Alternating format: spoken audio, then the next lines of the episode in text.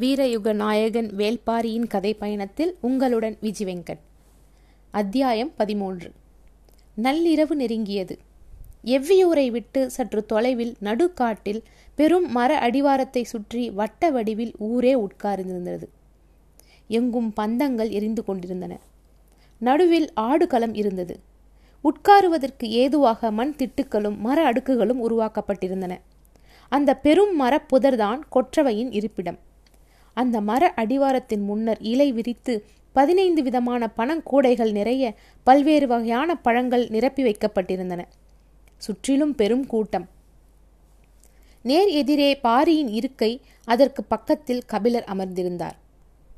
மரத்தின் வலது பக்கம் எண்ணற்ற பாணர்கள் வாத்திய கருவிகளோடு காத்திருந்தனர். இடது பக்கம் குலநாகினி உட்கார்ந்திருந்தாள். அவளைச் சுற்றி நாகினிகளின் கூட்டம் இருந்தது. ஊர் மன்றலில் நடக்கும் குறவை கூத்துக்கோ பாணர்களின் ஆட்டம் பாட்டத்துக்கோ சந்தனவேங்கை முன்பு நிகழும் வள்ளி கூத்துக்கோ நாகினிகள் வரமாட்டார்கள். குலச்சடங்குகள் தவிர்த்து கொற்றவை கூத்துக்கு மட்டுமே அவர்கள் வருவார்கள். இருளின் மையத்தில் சிறுத்திருந்த வெளிச்சத்துக்கு நடுவில் குலநாகினியை பார்ப்பதே அச்சம் கொள்ள செய்தது. அவளின் தோளிலும் மடியிலும் கூகை குஞ்சுகள் தாவிச் சரிந்து கொண்டிருந்தன. அவள் தன்மேல் போட்டிருந்த தாவர வேர்களாலான மாலைக்குள் சிறு பாம்புகள் நெளிவது போல் கபிலருக்கு தெரிந்தது. அந்த சூழலை மிகவும் அச்சமூட்டுவதாக இருந்தது. விழா தொடங்கவில்லை. பெரும் அமைதி நிலவியது. யாருக்காக காத்திருக்கிறார்கள் என்பது தெரியவில்லை. கபிலருக்கு கொற்றவை விழா பற்றி எத்தனையோ கேள்விகள் இருந்தன. ஆனால் விழா நாள் நெருங்க நெருங்க ஊரே பேச்சை குறைத்து மௌனமாகியது. கபிலரால் யாரிடமும் எளிதில் உரையாட முடியவில்லை. தன்னோடு எப்போதும் பேசி மகிழும் நீலன் மற்றவர்களை விட இறுகிய மௌனம் கொண்டிருந்தான். அவனிடம் இருந்து ஒரு வார்த்தையை கூட கபிலரால் வாங்க முடியவில்லை. ஏன் என்றும் புரியவில்லை. கபிலர் கேட்கிறார் என்பதால் பாரி மட்டுமே அவ்வப்போது ஒரு சில கேள்விகளுக்கு பதிலளித்தான். கொற்றவை கூத்து பாலை நிலத்துக்கு உரியதுதானே? அதை ஏன் குறிஞ்சி நிலத்தில் நடத்துகிறீர்கள்? என்று கேட்டார் கபிலர். மனம் கொடும் பாலையாக வெடித்து கிடக்கும்போது எங்கே நடத்தினால் என்ன?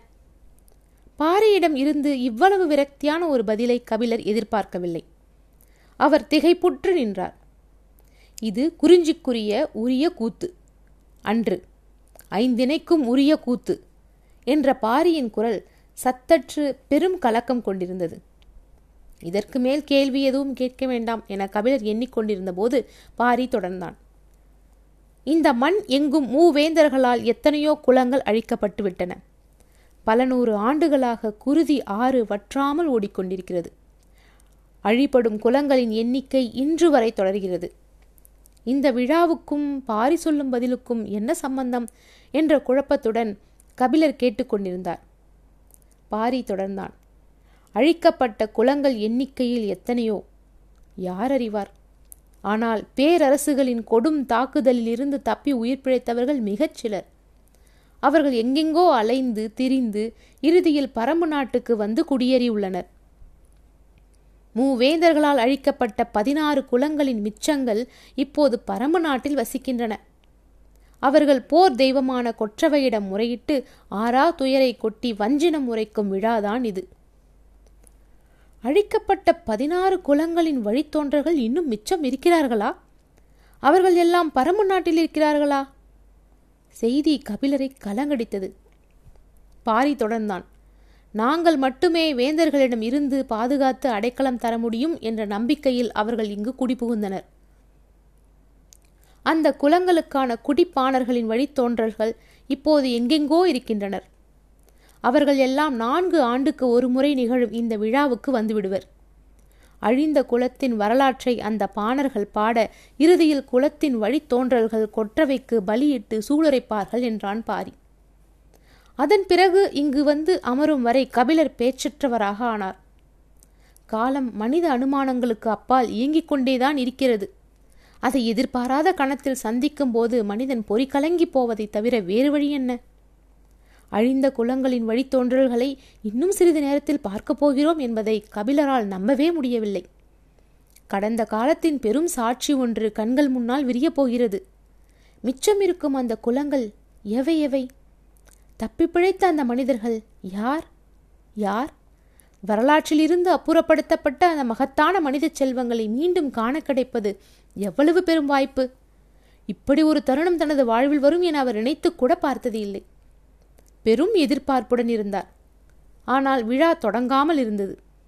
இந்த மௌனம் யாருக்காக? ஏன் நீடிக்கிறது? என்பது கபிலருக்கு விளங்கவில்லை. பொழுது நள்ளிரவை கடந்தது. இந்த மரத்தில் தெய்வவாக்கு சொல்லும் விலங்குகள் உள்ளன. அவை மிகச் சிறியவை. ஆந்தை முகமும் அணில் உடலும் குரங்கு கால்களும் கொண்ட விலங்குகள் அவை. மிக பயந்த சுபாவம் கொண்டவை. அகல கண்களை விழித்து குழந்தையைப் போலவே பயந்து பயந்து பார்க்கும் அவை. இன்னும் மரத்தை விட்டு இறங்காமல் இருக்கின்றன. அவை மெல்ல இறங்கி வந்து எந்த கூடையில் உள்ள பழத்தை எடுத்துச் செல்கின்றனவோ அந்த குலப்பாடகன் தனது பாடலை பாடத் தொடங்குவான். பாடல் முடிந்ததும் அந்த குலத்தின் வழித்தோன்றல் கொற்றவைக்கு பலியிட்டு சூளுரைப்பான். அந்த தெய்வ வாக்கு விலங்குகள் இறங்கி வருவதற்காகத்தான் எல்லோரும் அமைதி கொண்டு காத்திருந்தனர். சிறு சத்தமும் அசைவும் இருந்தால் கூட அவை வெளிவராது. எனவே அந்த இடத்தில் இருள் மிரளும் அமைதி நிலவியது. மரக்கிளைகளுக்கு நடுவில் அப்போதுதான் பிறந்த ஆட்டுக்குட்டியைப் போல சின்னஞ்சிறிய உடல் கொண்ட அந்த விலங்கு மெல்ல இறங்கி வந்தது. தலையை திருப்பி திருப்பி பார்த்தபடி பயந்த விழிகளோடு கூடை அருகில் வந்தது. எல்லோரும் அது எந்த பழத்தை எடுக்கப் போகிறது என்பதை உற்று பார்த்து கொண்டிருந்தனர். கபிலரின் கண்கள் இமை கொட்டாமல் நிலைகுத்தி நின்றன. அசையும் மரக்கொப்பு ஒன்று சிற்றோசை எழுப்ப பயந்து கன நேரத்துக்குள் அது உள்ளோடி ஒழிந்தது. அதன் மறு வருகைக்காக எல்லோரும் காத்திருந்தனர். அதைவிட சின்னதான தெய்வ வாக்கு விலங்கு ஒன்று வேறு திசையிலிருந்து இறங்கி வந்தது. தயங்கியபடி காலெடுத்து வைத்த அது கூடைக்கு அருகில் வந்து சேராது என்றுதான் பலரும் நினைத்தனர். ஆனால் நினைத்து முடிக்கும் கணத்தில் அதன் கையில் மூன்றாம் கூடையில் இருந்த இலந்தை பழம் இருந்தது. அந்த கணத்தில் காட்டையே மிரட்டும் பேரொளியாக மேலே எழுந்தது குளவை ஒளி. மருது நிலத்துக்கு உரிய கிணைப்பறை கொட்டும் பாணர்கள் ஆடுகளத்துக்குள் நுழைந்தனர். கொற்றவையின் அருகில் வந்த மூத்த கிணையன் சிறு கோல் கொண்டு கிணைப்பறையின் தோளுக்கு மையத்தில் இருக்கும் கண்ணில் ஓங்கி அடித்தான். உடன் வந்த கலைஞர்கள் எல்லோரும் கிணை முழங்க அச்சமூட்டும் கிணைப்பறையின் பேரொளி எங்கும் பரவியது. குடிப்பானன் பாடலைத் தொடங்க தயாரானான். கபிலர் நடப்பதை புரிந்து கொள்ள முடியாமல் கபிலர் பாரியை பார்த்தார். வைகைக்கரை கூடல் நகரை ஆட்சி செய்த அகுதை குடிப்பானவர்கள் அவர்கள். அகுதையின் குலப்பாடலை பாடப்போகிறார்கள் என்றான் பாரி. கபிலருக்கு மயிர் கூச்செறிந்தது. அகுதையின் வழித்தோன்றல்கள் இந்த உலகில் இன்னும் வாழ்ந்து கொண்டுதான் இருக்கிறார்களா? அந்த கதையை பாணர்கள் பாடுகின்றனரா? கபிலர் உச்சந்தலையை கைகளால் அழுத்தி மயிர்கற்றையின் சிலிர்ப்பை தளர்த்த முயன்றார். கூடல் மாநகரின் வரலாற்றையும் அகுதையின் கதையையும் அணு அணுவாக அறிந்தவர் கபிலர். எத்தனையோ தலைமுறைக்கு முன்னால் நடந்த நிகழ்வு அது உரத்து சொல்லப்படுவதை விட காதோடு காதாக பேசும் கதைக்கு வயது அதிகம். அது காட்டுச் செடி போல ஒருபோதும் நிலம் விட்டு அகலாது. அகுதையின் குலம் கூடலை விட்டு அகற்றப்பட்டாலும் அவனை பற்றிய கதை கூடல் மாநகரில் இன்னும் சொல்லப்பட்டு கொண்டுதான் இருக்கிறது. யாரும் அறியாமல் விளக்குகள் அணைக்கப்பட்ட நள்ளிரவில் ரகசிய மொழியில் அகுதையின் கதை காலங்களை கடந்து வந்து கொண்டே இருக்கிறது. நாட்டில் உழவும் ரகசிய கதை காட்டுக்குள் பெரும் குரல் எடுத்து கர்ச்சிக்கிறது. கிணைப்பறை முழங்க பெரும் பாணன் கதையை தொடங்கினான். வைகை கரையில் செழித்து வளர்ந்த வேளாண்மை அழகிய நாகரிகத்துக்கு அடித்தளம் அமைத்தது. நதிக்கரையின் நிலவளம் கொண்டு பயிர் வளர்க்கவும் விளைய வைக்கவும் அறுவடையை குவிக்கவுமாக விவசாயத்தின் ஆதி ரகசியங்களை கண்டறிந்தவர்கள் கூடல்வாசிகளே. குறிஞ்சி நிலம் கற்களால் ஆன மண்ணை உடையது. முல்லை வெண்ணிற மண்ணை உடையது. நெய்தல் உவர் மண்ணிலம். பாலை செம்மை ஏறியது. மருதம் மட்டுமே பொன்னிறமாக கரிசலும் வண்டலும் மேவி கிடப்பது. அதனாலேயே மண்ணையும் நீரையும் பிசைந்து உணவாக மாற்றக்கூடிய வித்தையை கூடல்வாசிகள் முந்திக் கற்றனர். அவர்களுக்குத்தான் மண்ணின் நிறம் பிடிப்பட்டது வெவ்வேறு வகையான மண்ணுக்கு இருக்கக்கூடிய குணங்கள் பிடிப்பட்டன புற்றுகளும் ஊற்றுகளும் அவர்களின் கணிப்புக்குள் அடங்கின. தாவரங்களின் வேர்களை எந்த மண் தனது மார்போடு உள்வாங்கி அணைத்துக்கொள்ளும் எந்த மண் தலையில் முட்டி வெளித்தள்ளும் என அவர்கள் கண்டறிந்தனர். பறவைகளின் அழகு பறித்து தின்னும் காட்டு கதிர்களை கண்டறிந்தனர். பறவைகளின் கழிவில் இருந்து முளைவிடும் தானிய மணிகள் எவை எவை என்பதை பற்றிய அறிவு சேகரம் அவர்களிடம் இருந்தது. முதல் தானியம் நடும்போது அந்த பறவையின் சிறகை அதன் அருகில் நட்டு தங்களுக்கு வழிகாட்டிய அந்த வானம்பாடிக்கு நன்றி சொல்லும் மரபை கொண்டவர்கள். விளைந்த பயிரை தின்ன வரும் விலங்குகளை வேல் கொண்டு விரட்டுவர். ஆனால் பறவைகளை வேண்டிக் கொள்ள மட்டுமே செய்வர். ஏனென்றால் பறவையே ஆசான். பறவையின் எச்சம் கண்டே பயிர் செய்து பழகியவர்கள். பறவை உண்ட மிச்சமே நமக்கு என அறம் வகுத்து கொண்டனர். காடு எங்கும் அலைந்து சேகரித்த தானியங்களை கால் பரப்புக்குள் விளைய வைத்து அறுக்க முடியும் என்பதை செய்து காட்டியவர்கள் அந்த குலத்தின் முன்னோர்களே. அவர்களே மனித கூடலின் ஆற்றலை மண்ணில் விளையும் பயிராக மாற்றியவர்கள். அவர்கள் வாழ்விடமே கூடல் என அழைக்கப்படலாயிற்று. அந்த கூடல் நகரை உருவாக்கிய குலத்தின் தலைவன் அகுதை. அகுதையின் கதையை குலப்பாடகன் பாடத் தொடங்கிய கணமே பாரியின் கண்கள் கலங்கின.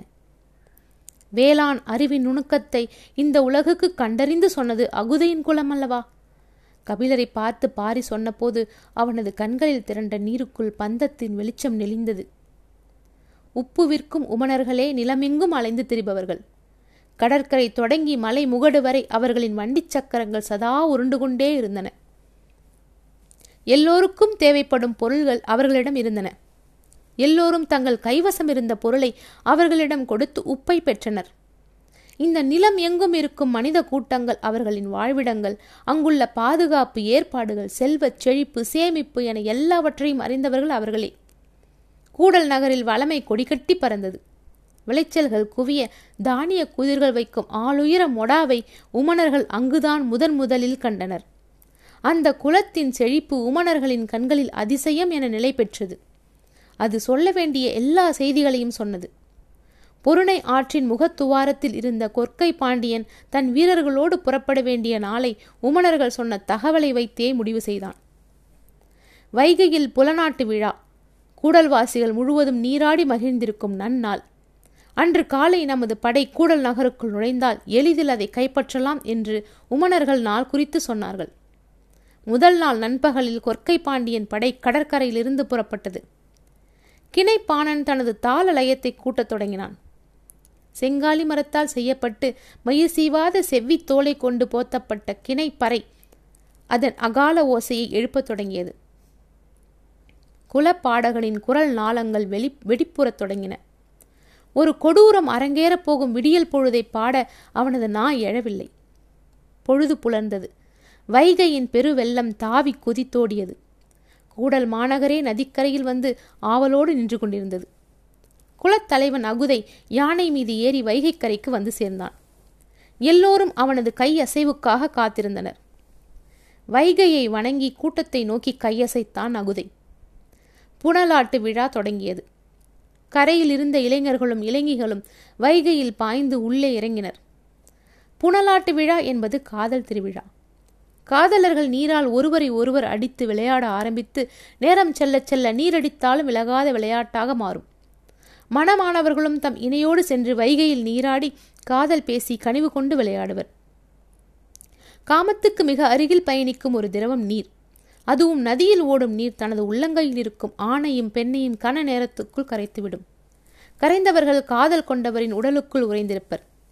உடலின் வாசனையை மனதுக்குள் பாயவிடும் மாய சக்தி நீருக்கு மட்டுமே உண்டு. மண்ணில் கால் பரவாமல் மனிதன் நடப்பது தண்ணீருக்குள்ளும் காதலுக்குள்ளும் தான். இரண்டும் ஒன்று சேர்ந்து ஒன்று சேரும் தருணத்தில் நிகழ்வது எல்லாம் மாய வித்தைகளே. வித்தைகளின் வடிவாசல் வழியே பீரிட்டு ஓடிக்கொண்டிருந்தது வைகை. அகுதை உள்ளிறங்கும் பொழுதுக்காக கரையில் நின்றிருந்தவர்கள் காத்திருந்தனர். காதல் ஏறிய கண்கொண்டு தனது மனைவியை பார்த்தான் அகுதை. அவளோ அவனது தோல்கவி உள்ளிறங்கும் பொழுதுக்காக காத்திருந்தாள். அகுதை நதி நீருக்குள் கால் நுழைந்தான். இன்னும் சற்று உள்ளே போகட்டும் அவனது தோலை தாவி பிடித்தபடி நாம் இறங்குவோம் என அவள் கல் பரவிய திட்டில் நின்றிருந்தாள். ஏன் இன்னும் வராமல் இருக்கிறாள் என யோசித்தபடி அகுதை இரண்டாவது அடியை எடுத்து நீருக்குள் வைத்தான். அவன் தோளின் மேல் சரிந்து விழலாம் என அவள் நினைத்த போது அருகில் தோழியிடம் இருந்த அவளது மகன் பெரும் குரல் எடுத்து அழ ஆரம்பித்தான். பெருக்கெடுத்து ஓடும் நீரும் உற்சாக பேரொழியும் குழந்தையை பயமுறுத்தியிருக்கும். அவனை அமைதிப்படுத்திவிட்டு வருகிறேன். நீங்கள் உள்ளிறங்குங்கள் என சொல்லிவிட்டு தோழியிடம் போனாள். தாயை பார்த்ததும் குழந்தையின் அழுகை மேலும் கூடியது. அவள் அவனை சமாதானப்படுத்த எவ்வளவோ முயன்றாள். முடியவில்லை. நீருக்குள் இறந்து இருந்து அவளையே பார்த்து கொண்டிருந்தான் அகுதை. அந்த பார்வை அவளை துளைத்து கொண்டிருந்தது. குழந்தை அழுகை நிறுத்துவதாக இல்லை. வேறு வழியில்லாமல் குழந்தையை தூக்கிக் கொண்டு நதிக்கரை விட்டு சற்றே அகன்று உள்காட்டுக்குள் நுழைந்தாள். குழந்தையின் முதுகை தட்டியபடி சமாதானப்படுத்தினாள். குழந்தை அழுகை நிறுத்தவே இல்லை. நீரின் சத்தமும் நீராடுவோர் சத்தமும் கேட்காத அளவுக்கு அடர்ந்த மரங்களுக்கு இடையே மிகவும் உள்ளே சென்றாள். உள்ளே செல்ல செல்ல ஓசையின் அளவு கூடுவது போல் உணர்ந்தாள். மனித கூக்குரல் எங்கும் எதிரொலிக்கிறதே என யோசித்தவள் அகுதையின் கண்கள் தன்னை தடுமாற வைக்கிறது என நினைத்தபடி காட்டை ஊடுருவி வெகு தொலைவு சென்றாள். காலை கதிர்களின் இள மஞ்சள் ஒளியில் உள்காடு ஒளிர்ந்து கொண்டிருந்தது. எங்கும் தும்பிகள் பறந்தன. புல் நுனிகள் பனித்துளிகளை உலர்த்தாமல் வைத்திருந்தன. தரையில் அழகிய செம்மூதாய் ஒன்று நகர்ந்து கொண்டிருந்தது. செந்நிற பட்டு பூச்சியது மேனியெல்லாம் மெத்தை போல மினுமினுத்து நகர்ந்தது. குழந்தையை அதன் அருகில் இறக்கிவிட்டாள். குழந்தை தனது பிஞ்சு விரலால் செம்மூதாயின் மேனியை மெல்லத் தொட்டதும் அது நகர்வதை பார்த்து மலர்ந்து சிரித்தது. அந்த செம்பட்டு பூச்சியிடம் சிறிது நேரம் விளையாட விட்டபடி அவள் நின்று கொண்டிருந்தாள். சிவப்பு காமத்தின் அடையாளம். அவளது கண்கள் அதற்குள் போக எண்ணங்கள் எங்கெங்கோ சென்று கொண்டிருந்தன. அகுதையின் தோல் தழுவி அந்த முதற்கணம் நினைவுக்கு வந்தது. அகுதை அதிகம் பேசாதவன். ஆனால் அந்த இரவில் அவன் பேசியதை இன்னொரு ஆண் இந்த உலகில் பேசியிருப்பானா என்பது சந்தேகமே. காதல் சொல்லால் தான் மலர்கிறது. காதல் கொள்கையில் சின்னஞ்சிறு சொற்கள் எவ்வளவு பெரும் கிளர்ச்சியை ஏற்படுத்தக்கூடியனவாக இருக்கின்றன. சிறு உளியால் மலைகள் உடையும் தருணம் அது. அவன் ஒற்றை சொல் சொல்லும்போது அப்படி ஒரு வெட்கம் உடலெங்கும் பரவியது. அந்த சொல் ஞாபகம் அந்த கணம் மீண்டும் வெட்கம் பரவி தன்னை அறியாமல் சிலிர்த்து மீண்டாள். சொற்கள் நினைவுக்கு வந்த கணத்திலேயே செயல்களும் நினைவின் வழியே மேலே எழுந்து வந்து விடுகின்றன. அதன்பின் என்ன செய்ய முடியும்? சற்றே பெருமூச்சு விட்டபடி குழந்தையை பார்த்தாள். அவன் செம்மூதாயின் பின்னால் நகர்ந்து போய் கொண்டிருந்தான். திருமணம் முடிந்த முதல் புனலாட்டு விழாவின் போது அவள் கருவுற்றிருந்தாள். அதனால் ஆற்றுக்குள் இறங்கவில்லை. இரண்டாம் ஆண்டான இப்போதும் அதேபோல் தன்னந்தனியாகவே அகுதை ஆற்றுக்குள் இறங்கினான். கரையில் நின்ற அவளை துளைத்தெடுத்தது அகுதையின் பார்வை. ஆணின் பார்வை பெண்ணின் பார்வையைப் போல நயமிக்கது இல்லை. ஆணின் கண்கள் காதல் கொள்பவை. ஆனால் காதலை சொல்ல கற்றவை அல்ல. அவன் பார்வையால் பற்றி இழுத்தாலும் அவள் கண்களால் கைமாறு செய்து கொண்டிருந்தாள். கண்கள் விழித்திருந்தாலும் ஆந்தைக்கு பகலில் பார்வை கிடையாது. அதை போலத்தான். மனிதன் நீருக்குள் மூழ்கிவிட்டால் பார்வையை தொலைத்து விடுகிறான். ஆனால் காதலர்களுக்கு அப்படியல்ல. அவர்கள் அந்த இடமே பார்வை பெறுகின்றனர். கண்களின் வேலையை கைகள் எடுத்துக்கொள்கின்றன தொடுதலின் மூலம் ஆயிரம் விழிகள் உள்ளுக்குள் விழித்து அடங்குகின்றன. அதனால்தான் நீர் விளையாட்டு காதலின் களமாகிறது. அவள் கண்களை சிமிட்டி கனவை கலைத்தாள் குழந்தை நீண்ட நேரம் விளையாடி அமைதியடைந்தது.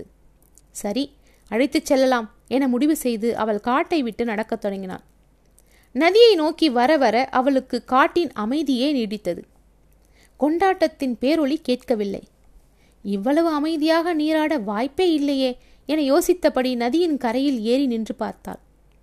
மொத்த வைகையும் நீண்டு நகரும் செம்மூதாயாக காட்சியளித்தது. குருதி கரைபுரண்டோட கரையெங்கும் மீன் எலும்புகள் போல் முட்கள் கோக்கப்பட்ட ஈட்டியுடனும் உயர்ந்திய வாளுடனும் எண்ணற்ற வேற்றுக்குளத்தினர் நின்று கொண்டிருந்தனர். குரல் வெடித்து சரிந்தான் குலப்பாடகன். பெண்களின் குலவை ஒளி பீரிட்டு கொண்டிருந்தது. குரல் உடைந்தபடி பாரி கபிலரிடம் சொன்னான் அந்த பெண் எதிரிகளின் கண்ணீர் படாமல் தப்பித்து கையில் குழந்தையோடு ஒரு முதுகிழவனை அழைத்து கொண்டு பல மாதங்களுக்கு பிறகு பரம்பு நாட்டுக்குள் நுழைந்திருக்கிறார். பரம்பின் மக்கள் அவளை அள்ளி அணைத்து பாதுகாத்திருக்கின்றனர். அவள் வழித்தோன்றல்தான் இப்போது கொற்றவைக்கு காளையை பலி கொடுத்து சூளுரைக்கப் போகிறான் என்றான். தாங்க முடியாத துக்கத்தை கிழித்து கொண்டு கபிலருக்கு ஆர்வம் மேலே ஏறியது. அகுதையின் வழித்தோன்றல் இயற்கையை வேளாண்மையை நாகரிகத்தை நேசித்த அந்த மா மனிதனின் வம்சக்கொடி யார் என அறிய கபிலர் ஆடுகளத்தை இமைக்காமல் பார்த்து கொண்டிருந்தார். தாமரையின் மேல் இதழில் முள் இறங்கும் நேரம் கூட அவரால் தாங்க முடியவில்லை. அந்த மகத்தான குளத்தில் உதித்த திருமகனை கண்டு வணங்க அவரை அறியாமலேயே கைகள் கூப்பின. அந்த கணம் இடமிருந்து உள்ளிறங்கினான் நீலன்